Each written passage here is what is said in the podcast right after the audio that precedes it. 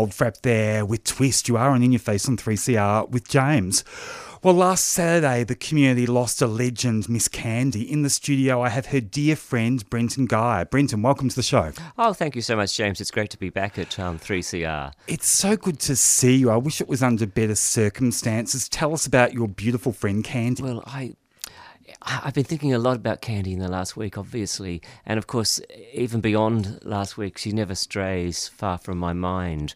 Um, even though uh, in recent years we, we didn't hang out so much together, our our, our, our great friendship and um, and association, where we were in fact joined at the hip for a long time during the 90s, 1990s, when Clubland was was was very different um, for me um, and a lot of people. Um, but um, when when I got the news of her death, it was just it was just disbelief. Really, I knew, and a lot of people um, who were close to her knew that she'd been in hospital um, for for about four weeks, having um, undergone a couple of operations that were debilitating, and we all thought, you know, she's going to pull through that.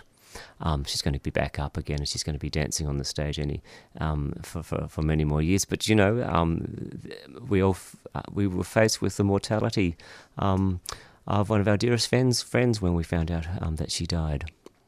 Tell us about her incredible legacy as a performer spanning over 40 years. It, it, well, it would be 40 years, James.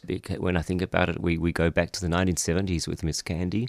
Um, I do remember that, uh, as was the fashion perhaps back in the 70s, where drag queens took men took their male names. Um, Doug Lucas, for example.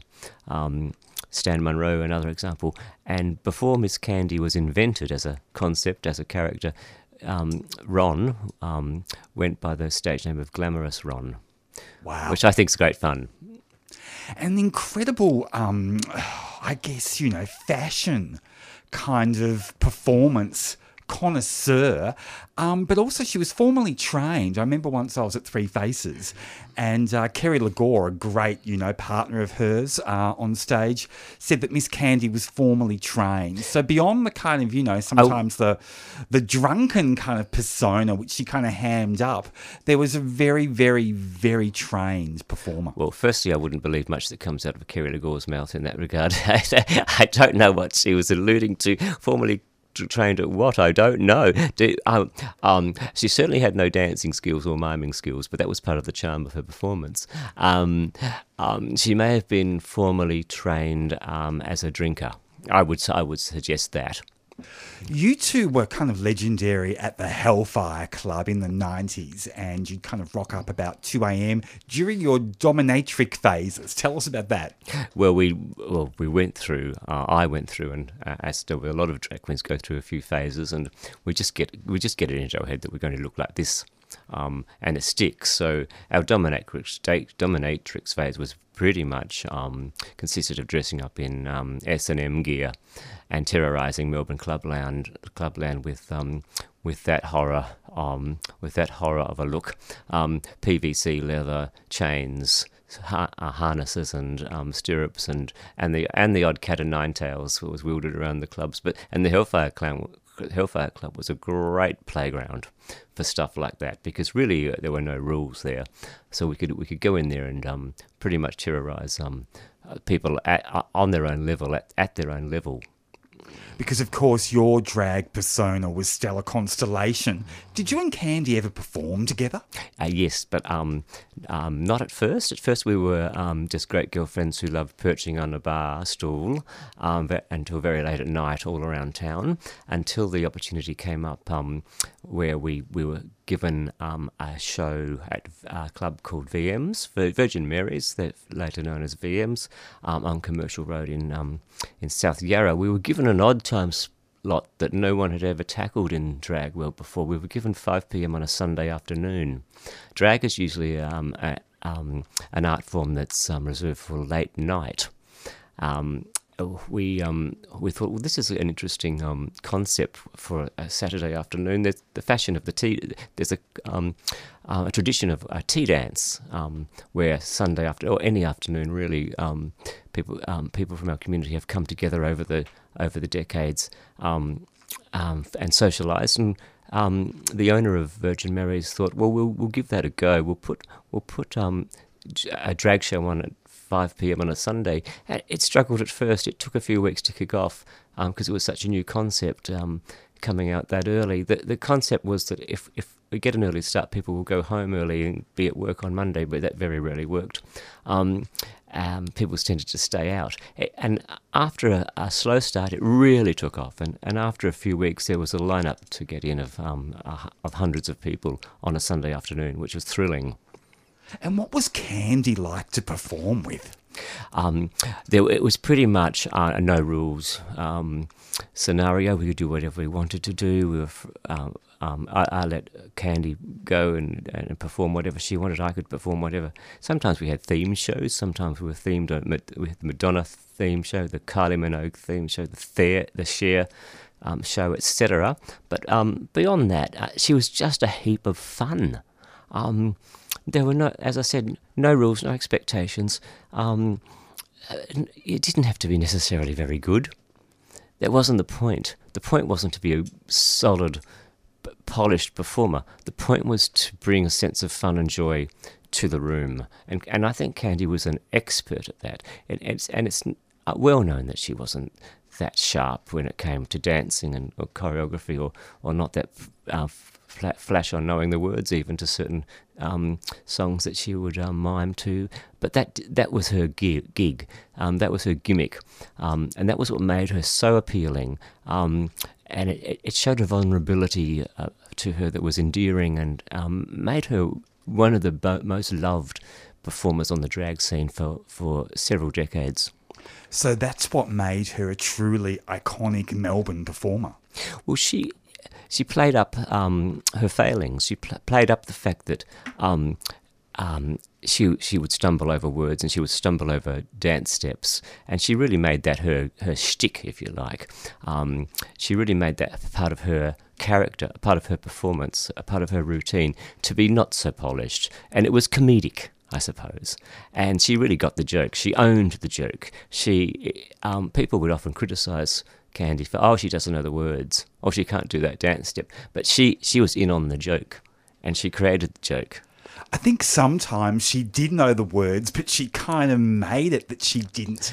She kind of mastered that that shtick. Yes, she she mastered that element of comedy, and and really uh, above um, everything else, Miss Candee was a comedian.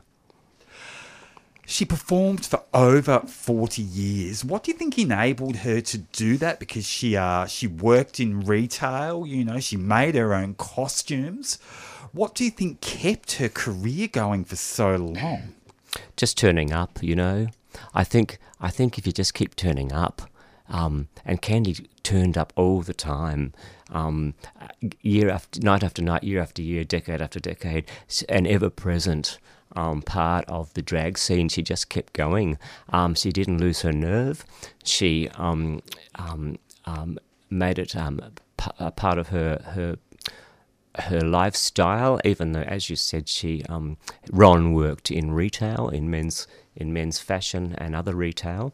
Uh, I, in fact, got um, got became aware of who Ron and Candee was at the same time, but didn't connect the two people for a long time. I I came over. I grew up in Adelaide, and as a young young boy, I would um, well, Adelaide didn't offer a great deal for me.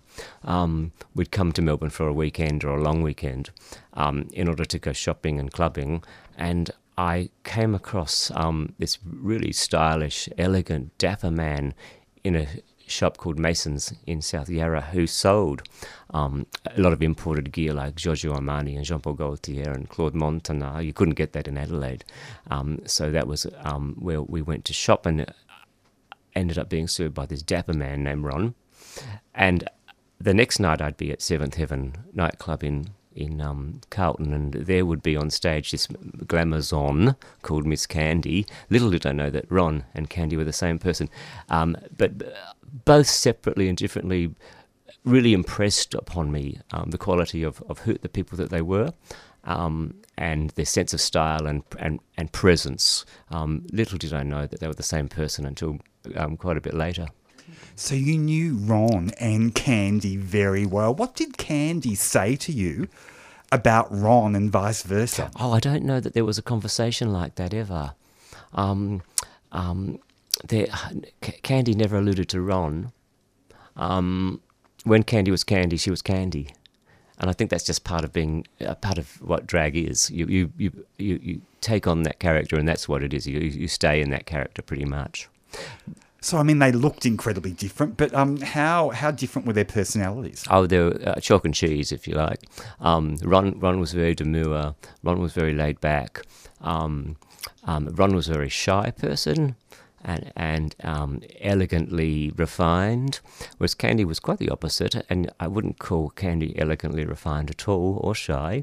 Um, I would call Candee um, bombastic, um, uh, outrageous, um, bold, um, dominating, and all of those words. You know, could go on, but that they were the polar opposites in the way they presented themselves. It sounds like Ron really needed Candee in some way, and that's why Candee performed for so long because Ron really needed her. Yeah, you know, I'm sure there's a whole psychology behind it, and I think a lot of dra- people who, are, a lot of guys who go into drag and develop drag personas can probably um, be described the same. Um, one is reliant on the other to make a whole life, um, which is great. And uh, certainly in my in my experience, having um, developed a drag character, that drag character allowed me as Brenton to to do to just go in a different direction and to and to and go down different paths and and, and have different experiences as Stella that I would never ever have um, been exposed to as Brenton. And I think that's probably similar with Candee and a lot of drag queens. Um, the reason they, they develop drag queen um, personalities is not necessarily for the love of performance, um, but, but for a need to explore different avenues and go down different roads and tracks and see different things and, and meet different people and have different experiences to, to what art they otherwise would have been able to have. And Ron never tired of being Candee. Oh no, it, oh no, he was tireless. Um, in fact, so tireless, he'd often go. We we would often go for days and days and days um, without taking a breath. Um, when we were clubbing full time, pretty much um, went from nightclubs to day clubs to nightclubs to day clubs. And um, it's no secret that Ron uh, Candee liked to drink, um, so managed to sustain himself herself on um, a um, um, on a routine of um, beer, scotch and coke, um, whatever else came across the bar. Um, a lot of us in the 90s took drugs but um, to keep going, but Candee was very anti-drugs, it must be said. Didn't like didn't like it at all when people took drugs, and and and Candee ne- certainly never took drugs herself. Wow. So um, it was the alcohol that gave her the courage. I don't know how she did it. I don't know how she did it. so, what was Stella and Candee like? on those on those extraordinary. I don't want to call them binges, but they kind of sound well, like they were drag look, binges. Look, there, there, was one big. The, the, 1990s were pretty much one big binge for us. Um, uh, in terms of um, running around in, in clubland, um, we were pretty much um, an inseparable duo for a long time. We'd arrive at clubs together, hang out together, perform together, leave clubs together, and uh, and taxi around town. And I must say that um, when when I th- um, think about it, some of the the funniest times and some of the most memorable and, and endearing times that I have had with Miss Candee are in the back of taxis, hopping around late night Melbourne from venue to venue. Um, th- those journeys um, from from Commercial Road over to over to the Peel and from the Peel down to to another club um, at three in the morning, four in the morning, even seven in the morning. Um, th- those conversations in the backs back of taxis were really special. The antics, the stories, the laughter. I, I really um, don't have the chance to belly laugh much anymore. Not, not, not, not that I'm being morbid, but um, but the belly laughter came eh, um, a, a, regular part of my life when when I was um, with um, going out um, and hanging out with Miss Candee. The, the, the tears would roll down your face, and you'd get a, a, a sore belly from laughter, um, particularly in, in the backs of taxis. Is there an anecdote you can share? You know, is there a particular performance that Candee gave, for example, where mm. you just mm. went, "Oh my god"? Oh, um, each performance was like that. it's it's really um, difficult to, um, to to explain how each performance was so different and so unique, and, and brought to the audience and the room something very special and different every time. Well, that was from my point of view anyway. You you may see get elicit a different response from an audience audience member, and different memories from, from audience members. They're probably the ones who who are who would be the great ones to ask of memories of, of Candee's performance because I would, would only see it from the sidelines or or, back or backstage. Um, um, so I saw I saw a very diff- different point of view of being immersed in in it, rather than uh, um, an observer and a and a and a viewer. But um, um, I'm going to have to start putting um, putting my um, thoughts down on, on paper. I think because there are so many that shouldn't be lost so many stories that shouldn't be lost, and um, so many stories that should be um, shared. Stella Constellation, your drag persona, had a great rapport with Candee. Who were some of the other performers that she really gelled with on stage? Well, C- Candee, um, um, as I said uh, earlier, was performing, um, has been performing since the 1970s, and there were there were drag troupes um, associated with that called the Troll Dolls, I think, is one of them.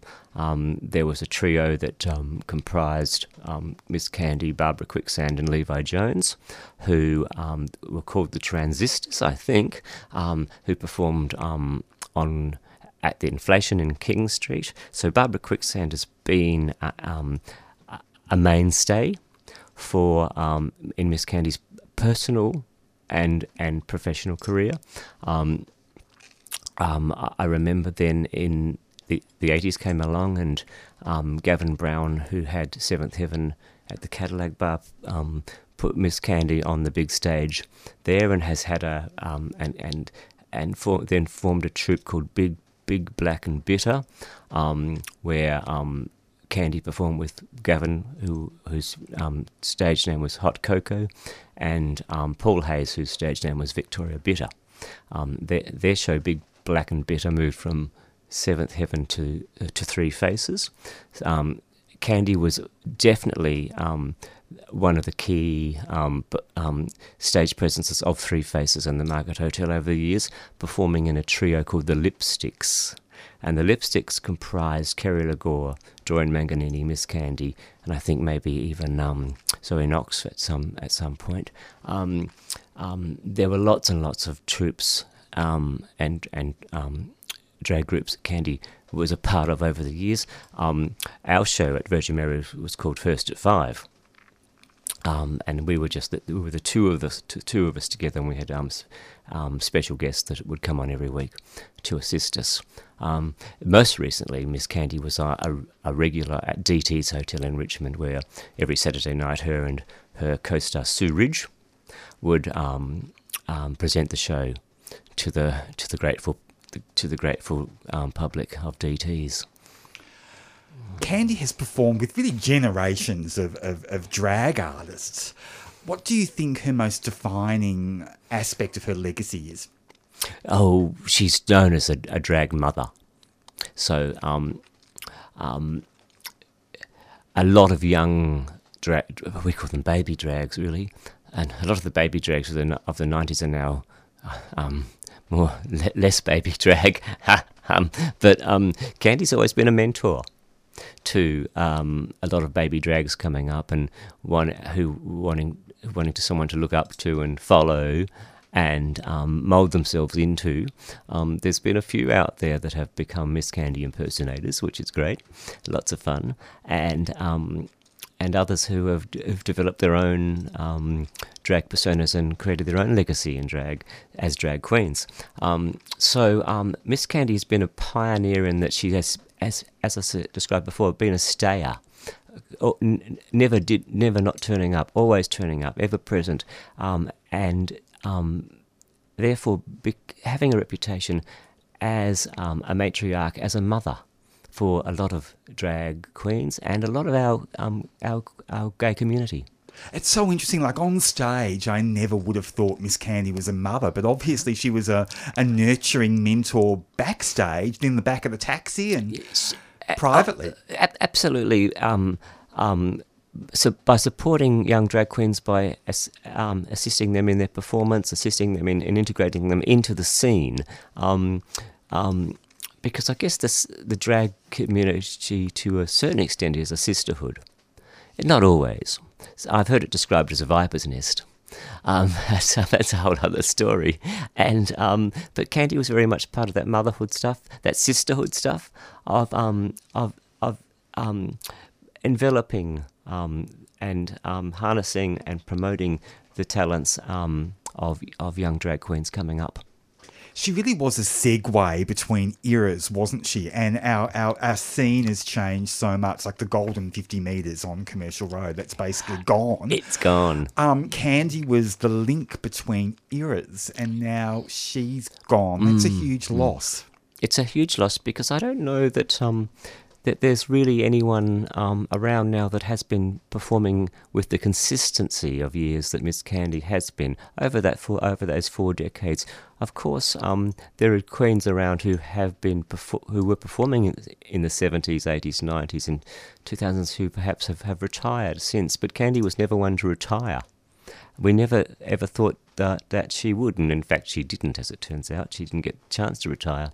But um, but um, so Candee's um, ha- has left us at a, a brilliant time, really, at, at, um, at the height of her career still. Um, whip smart, um, constantly um, out there, uh, at the top of her game, really, which is a great way to finish, isn't it? Absolutely, absolutely. Um, do you worry that that history will be lost? You know, that there, there won't be that nurturer that's got those, you know, decades of experience? Or do you think maybe some people will step up from retirement? Oh, already, look that that that sort of um, that the the drag community is very strong. Not not only um, not only here in Melbourne, but all around the world. Um, drag is here to stay as a concept, and and drag is here to stay as a community, and um, as a motherhood and a sisterhood. It's very important that communities have that sense of belonging, um, and have that um, those those individuals um, that allow that sense of belonging and sense of nurturing to to guide them and to, and to form those communities around them. I think that it will always exist, James, um, and Miss Candee's legacy will live on for a long, long time because her performance career has been so well documented. Um, um, not only um, the performance that she provided to the to our community, but the broader community as well. Brenton Geyer, thank you for coming into the studio and paying tribute to the wonderful life of Miss Candee. Thank you, James. And if I could just um, announce the details of the celebration. Ah, yes, there's is a celebration. If there's a minute for me to do that. Please do. Um, um, the celebration will be held on Monday, the 1st of August. Um, it's a two parter. Um, the first part will be at the St Kilda Town Hall between 4 pm and 6 pm, followed by Chasers nightclub in um, in um, South Yarra um, between 6:30 and 10:30 for the for, for a party. The, the the first part at the St Kilda Town Hall will be a celebration of Ron's life. The second part at Chasers nightclub will be a celebration of Miss Candee. Can you give us a clue about some of the performances? I don't know, James. I, I don't know. Look, um, I want to pay tribute at this point to Barbara Quicksand, if I could quickly, for um, taking on the enormous task of organising all of this. And uh, Barbara's probably scrambling around now through her little black book as to see who she can dredge up from the past that's appropriate to perform on the at, at the tribute and at the celebration. But it'll be a cast of thousands, James, um, and we're expecting a huge crew. So get uh, a huge um, audience. So get there early. Brenton Geyer, thanks again. Wonderful to chat with you. Wonderful to see you in the studio here at 3CR. You are on In Your Face on 3CR, and here's Chaka Khan. Oh, that was great, Jack.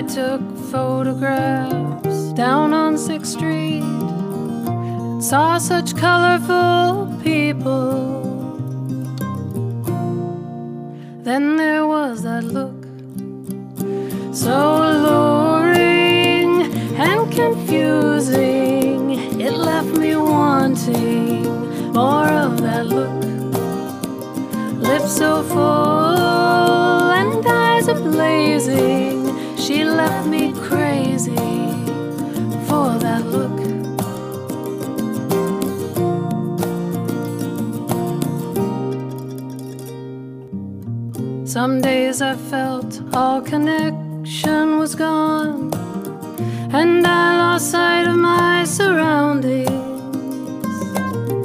Her photograph made me stand still and turned a moment into magic. Like with that look, so alluring and confusing, left me wanting more of that look. Lips so full and eyes are blazing, she left me crazy in that look.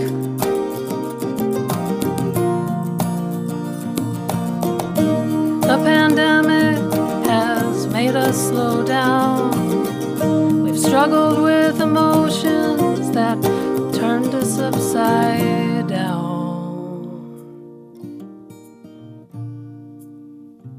I was hanging out in Austin one night and placed her photograph on my wall. I was mesmerized by her mystery, and my heart started pounding with that look so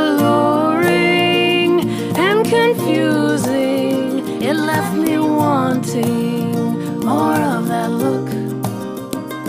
Lips so full and eyes are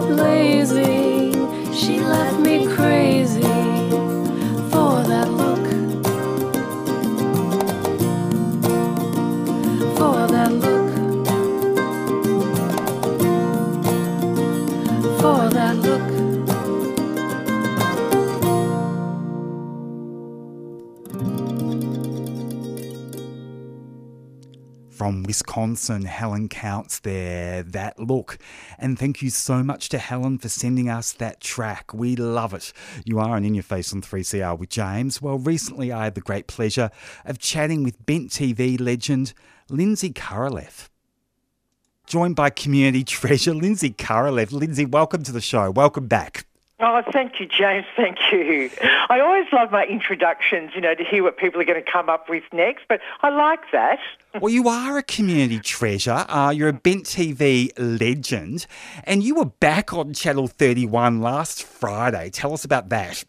Yeah, I was. It came a bit as a bit of a surprise actually, because I always said, "No, I'm never doing anything like that again," you know. And and for me, it's a bit of, bit about relevance as well. Like uh, our era, like has sort of passed. So really, what can I contribute? So I had to sort of wreck my brain and go back in time to the Trish's days because um, Lance asked me about Trish's and and things like that. And it was sort of um, look, I have to admit, it was nice actually to to be back on air and and um, and I think it was a good interview actually. I think Lance and um, oh golly, I can't remember her co-host now. Now, um, anyway, whoever, um, yeah, it was good. It was fun. I enjoyed it. You really don't think your time has passed. I mean, people just love you. Oh, stop. Well, it has really because, you know, I'm very proudly a baby boomer and, um, and you just hear everybody switch off then. But um, at our era, like, we've put in our fights, you know what I mean? And it's sort of up to the younger generation now. Of course, we're always there. We're, we're still fighting for LGBT what is it, QA, etc. rights. But yeah, you know, um, you know, who wants to see a you know chubby old leso on their TV screens now? I don't know. I think lots of people do. It sounds like you're surrendering to ageism. no, no, no, no, no. Not not surrendering as much as being a little bit more aware of it. I think. so you were on Bent TV for so long. Tell us about your time on Bent TV. Um, honestly, James, it was one of the most brilliant times in my life. I personally, I learnt an awful lot about people, especially about gay people. I learnt, um, I learnt why people join community groups, and, and honestly, the reasons are many. Um, and during my time at Bent TV, we had a fantastic volunteer base and we were producing, I think, two and a half hours of TV every Monday night. Now, you know, back in the analogue days, that was really hard work. It used to take something like 24 hours to render a half-hour show. So, you know, you'd be sitting there, you know, 24/7, you know, editing and stuff like that. And Channel 31, although I can't remember, was probably only about oh maybe 10 years old or something. It was it was still going through its own growth period, you know, its own learning curve, so to speak. So we were also sort of learning together. But um, and I can say that you know even to this day, like the volunteers now that when I bump into them, they say to me that back then they had no idea what they were doing. And one of my um, I don't know, sort of something that I really loved was knowing that on a Monday night, some homophobe could be out there, you know, surfing through the channels, see our fabulous show and watch for a minute, and then see that it was gay and just switch off. But, you know, the glory is there that we actually got into their lounge room and they actually watched us. So politically, I think Bent TV did an awful lot. I think we did an awful lot for rights as well. And, um, and we produced some fantastic telly in that time. Yeah. Yeah, absolutely. I mean, you did so much for lesbian visibility at a time when, you know, lesbians were not outwardly, anyway, on primetime TV. No, no, they weren't. And um, and I, I, was actually the only one I found out from a friend who worked in media, and um, and like Bent TV had a reach. Like we were, oh look, in the, on the early days, or sorry, in the early days, um, what was it, Optus Vision, and they had a community station. It just it didn't work for them. But people in Queensland were getting Bent TV.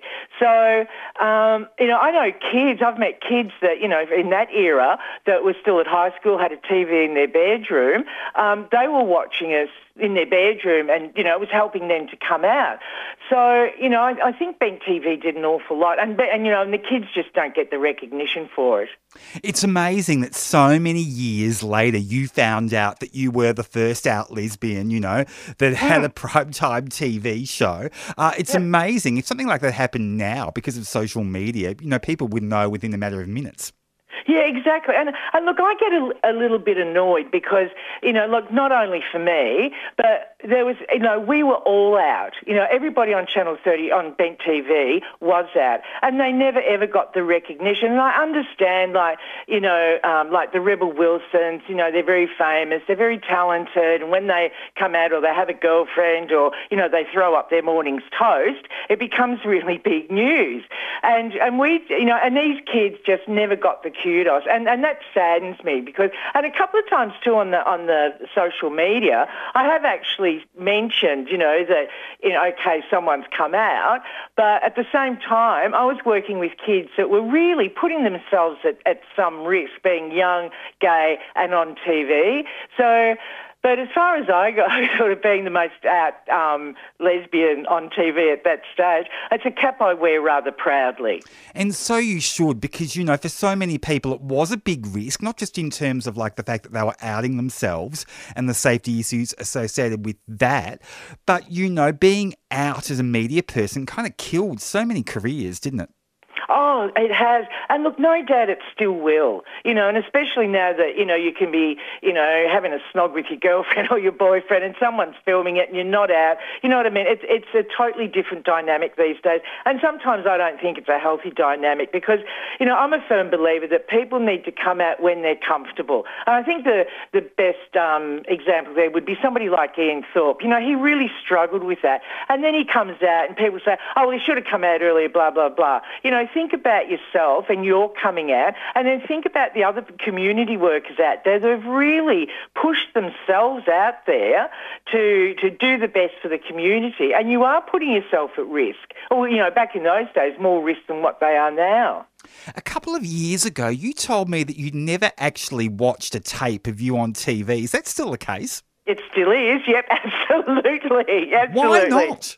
Um, no, I just don't want to know. It's sort of, I just don't want to know. Actually, there was one case when we did our first um, live to air at Bent TV, and we actually used, um, oh God, uh, the RMIT studios, and we went to the exchange for a drink afterwards, and I actually caught glimpses, and I just went, oh my God, no, I'm never looking at this again.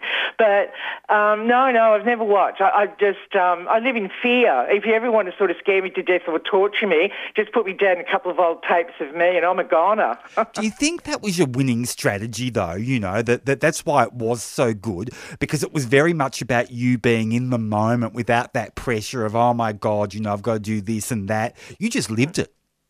Yeah, yeah, I think I did, James. Actually, and I and and it was that thing. Look, I'm I'm not saying that I was so confident or anything like that, but you know there were nights that, especially after Squeal, I'd go home and think, what the hell have I said? Are we going to be sued? You know, because sometimes we went very close to the line. But one of the great things about Squeal is we knew how far we could push the envelope, and then a couple of shows later we'd push it a little bit further. But it, you know, it doesn't mean to say that I'd go out for you know dinner after a shoot or something like that, and my fork was shaking on the plate. Did you ever light the switchboard up at 31? Oh yes, many times, many times. But see, when um, the show went to air, um, there was nobody in the office because it, I think we kicked off at something like eight o'clock on a Monday night, and um, but we'd go into the office and the answering, you know, the oldie world, the answering machine would be full. Sometimes Channel 31, their, um, you know, voicemail would be full because of things that we'd said. And, you know, there was one person one night, we had a, um, a guy come in, this beautiful young man, and he was doing our makeup and he arrived late and people actually rang in and said, you know, was I uh, asked if I was okay because the first half of the show they noticed I wasn't wearing makeup and the next part of the show I was wearing makeup. you know, was like, did I have a fever or something like that? So it was great to get any sort of feedback. But yeah, many times we lit it up. And that's fantastic because, you know, they obviously really cared about the show and they were obviously watching pretty regularly. Well, you know, amazingly, it, our audience was predominantly straight. Wow. Why do you think that was? Um, I don't know. I think you know, look, the wonder of all this is, is that people still to this day will stop me on the street and have a chat. I thought that it was all forgotten and gone. But one woman said to me that she used to watch Bent TV. She found out about Bent TV and she used to watch it because she had a son who was coming out and really struggling with it. He wouldn't watch Bent TV because he was a little bit uncomfortable, but she would watch. And she said she learnt so much. And, you know, and one of my favourite shows was when, um, oh, look, I can't remember, it was some article that was floating around. And, you know, we were accused of being really different, blah, blah, blah. And our comment was basically, yeah, we're really different. We get up in the morning, we have a shower, we've got kids, they have to be fed, put off to school. You know, our lives are not much different except we're same sex attracted. And that and that night, you know, like everything went off. We got mail. It was amazing the response we had from that. So basically our um, our audience was straight people tuning in. Like there were builders. There was one group that were builders that would meet on a Monday night to watch Bent TV. I mean, there's, you know, big ochre blokes and they're watching us on tally. So our reach, I guess, was amazing, but it was still the straight people and they watched it for so many different reasons. And I guess that just shows the mystique about being gay or lesbian or queer back mm. then that doesn't so much, you know, exist now. It was a more kind of edgy, radical thing to be, wasn't it? Yeah, it was. And like, you know, when I was very, very young and, um, you know, in the 70s and going out, you know, I think it was about 14 or something, you felt sort of special, you know, because, oh, here I am, I'm, you know, gay, I'm coming out and, you know, I'm going to Spangles and Jane's dances and God knows where else. And, and it was, you know, and I was, I've always been really upfront. If I don't go into I never used to go into any new position and, you know, like a screaming lesbian, hey, I'm gay. But if somebody asked me, of course I'd tell them the truth. So it was up to them how they responded. And, and you know, it's like some of the questions I've been asked about being gay. And in the end, I just take the staff out to a nightclub, a gay nightclub, and let them sort it out from there. You must have interviewed some great legends of the Melbourne queer entertainment scene in your time on 31. Oh God, you know, and I can't remember. No, the one I remember most is, um, of course, Richard Morrison, um, Jenny Pineapple. Um, we interviewed a guy that was um, the curator for a London queer art festival. Um, like, yeah, like I couldn't. I'd have to sit down and really wreck my brain. But honestly, and around midsummer time as well, um, there'd be so many queer artists that we'd interview. We'd get down to the Lead and film the art show at the Lead and interview women, of course, that were allowed into the Lead to get their response. But many, many, many, James. And of course, you know, that was at a time when there were lots of queer venues. You know, the community revolved largely around venues, and that's not the case anymore. No, it's not, and it's look, it's really sad because I, I really hope that young gay people, you know, you know, GLBT, if I just use the you know terminology gay, it's everybody. But like when I was young, we every night of the week I was out every night. Like you know, Tuesday night was the only non-gay night when we went to the movies because it was cheap Tuesday. But there were venues, there was you know, um, there were women's venues open on a Thursday night. There were mixed venues on the weekend, and then I and I think social media has really killed a lot of this. And I noticed things changing in the 90s. You know, like I always say that the music died at Mardi Gras in 1993 because after that it became, you know, um, very heavy sort of hip hop, rap, things like that that I just don't relate to. I just have no idea. It doesn't agree with the beat of my heart or something. But and now I just I hope that these kids are having as much fun as we do because you know there's just nothing around. Like if I somebody asked me, you know, uh, take me to a lesbian venue. I said, I don't know if one exists anymore. And, and that's what it's like. Well, you manage the iconic Glasshouse Hotel as well. Um, and so that must be really sad for you to think, oh my God, are there any lesbian venues around? I mean, I think it's sad. I used to love going to the Glasshouse. Um, you know, and you must have gone to the Kingston Hotel in Richmond in the 80s as well. Oh God, yes. I sort of, I used to sort of avoid those places because the, um, like, well, I actually had a, I actually had a partner a few, oh, quite a few years ago now, and on Friday nights, um, she worked at Melbourne Uni, so Friday nights we'd go to Lygon Street for something to eat, and then we'd go to the Kingston. And because we were both sort of corporate, I guess, we'd turn up in our corporate gear, and every Friday night, James, we were the new girls. Nobody came near us. Nobody wanted to speak to us. And in the end, we just thought, oh, no, we're not doing this anymore. But um, I've seen some rather horrific things happen at the Kingston Hotel, but they were never really my venues. Like, in actual fact, I used to find some um, dyke venues really intimidating because some of those girls were a bit rough, and um, and they like I've seen. Um, uh, billiard cues go across the, the bar and all sorts of things happen at the Kingston. And then there was a cook there and on Saturday nights I used to go there regularly with a friend of mine because the cook was fantastic. We'd have something to eat and then sort of scurry through the fights on the way out. I mean, you did make the glass house your own. You were the manager for six months. Um, Yep. Do you really wish it would come back? I mean, I, I think so many people do. Look, I think I think what um, lesbians need, and also, you know, I'm including trans and you know non-binary, etc. Um, that still identify as women or lesbian or something. I mean, you've got to watch all this these days. I'm, I don't mean to offend anybody, but what we really need is a venue that's a pub or a building where it's a safe space. You know, there's a reading room, there's a little venue, there's a little cafe. You know what I mean? Just somewhere where young gay women can feel incredibly safe because there's nowhere for them to feel safe. And that's probably my major concern is that the lesbian venues were, they were a safe place. They're a place where guys would not get in. Like I had an open door policy at the Glass House, but at the same time, if you were a guy and you came in and you misbehaved, you were out, never to return.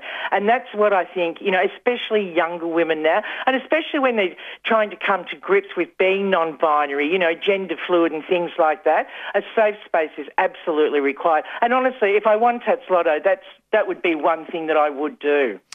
Linzi, finally, after returning to TV last Friday on 31, did you get the taste for going back? Can we see you making a pitch to return to Bent TV? Oh no, I don't think so. No, I just um, look. It was good to do that, and look, I've got a, always got a few ideas in my head. Like one of the things I would love to do is have a panel like we had at Squeal, but you know, have you know, mix that panel up every every week and have like young gay people who identify as gay males, um, young people who identify as non-binary, old, you know, like baby boomers, things like that, and get a really broad cross section of our community as it is now, and run it like Squeal and talk about what's going on. You know what I mean? Things like that that really need to be spoken about and actually, you know, sort of hit the youth of today so that when they're sitting in their bedroom or on their laptop watching, they they know where to go. They there's something out there. So yeah, if I won if I won a, a shitload of money, that's what I'd do. Linzi Kurileff, always, always superb to chat with you on 3CR. Thank you so much. It's always a great pleasure and honour to have you on the show. Oh, great. Thank you, James. And you take good care. Cheers. Okay, cheers for now. The wonderful Linzi Kurileff there, who I had the pleasure of chatting with live to air in June. You are on In Your Face on 3CR, and here's Sam Smith with Burna Boy.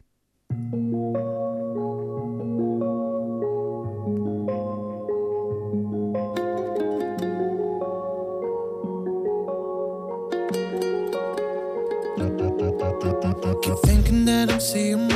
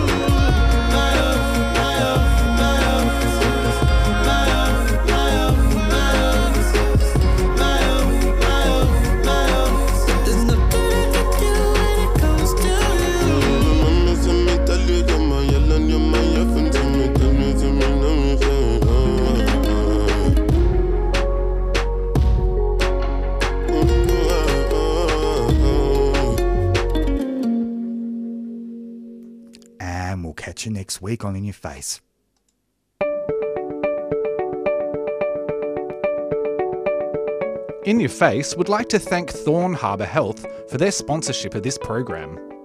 Thorn Harbour Health envisions a healthy future for our gender, sex, and sexuality diverse communities, a future without HIV, and a future where all people live with dignity and respect. To find out more, search Thorn Harbour Health on your search engine or Facebook.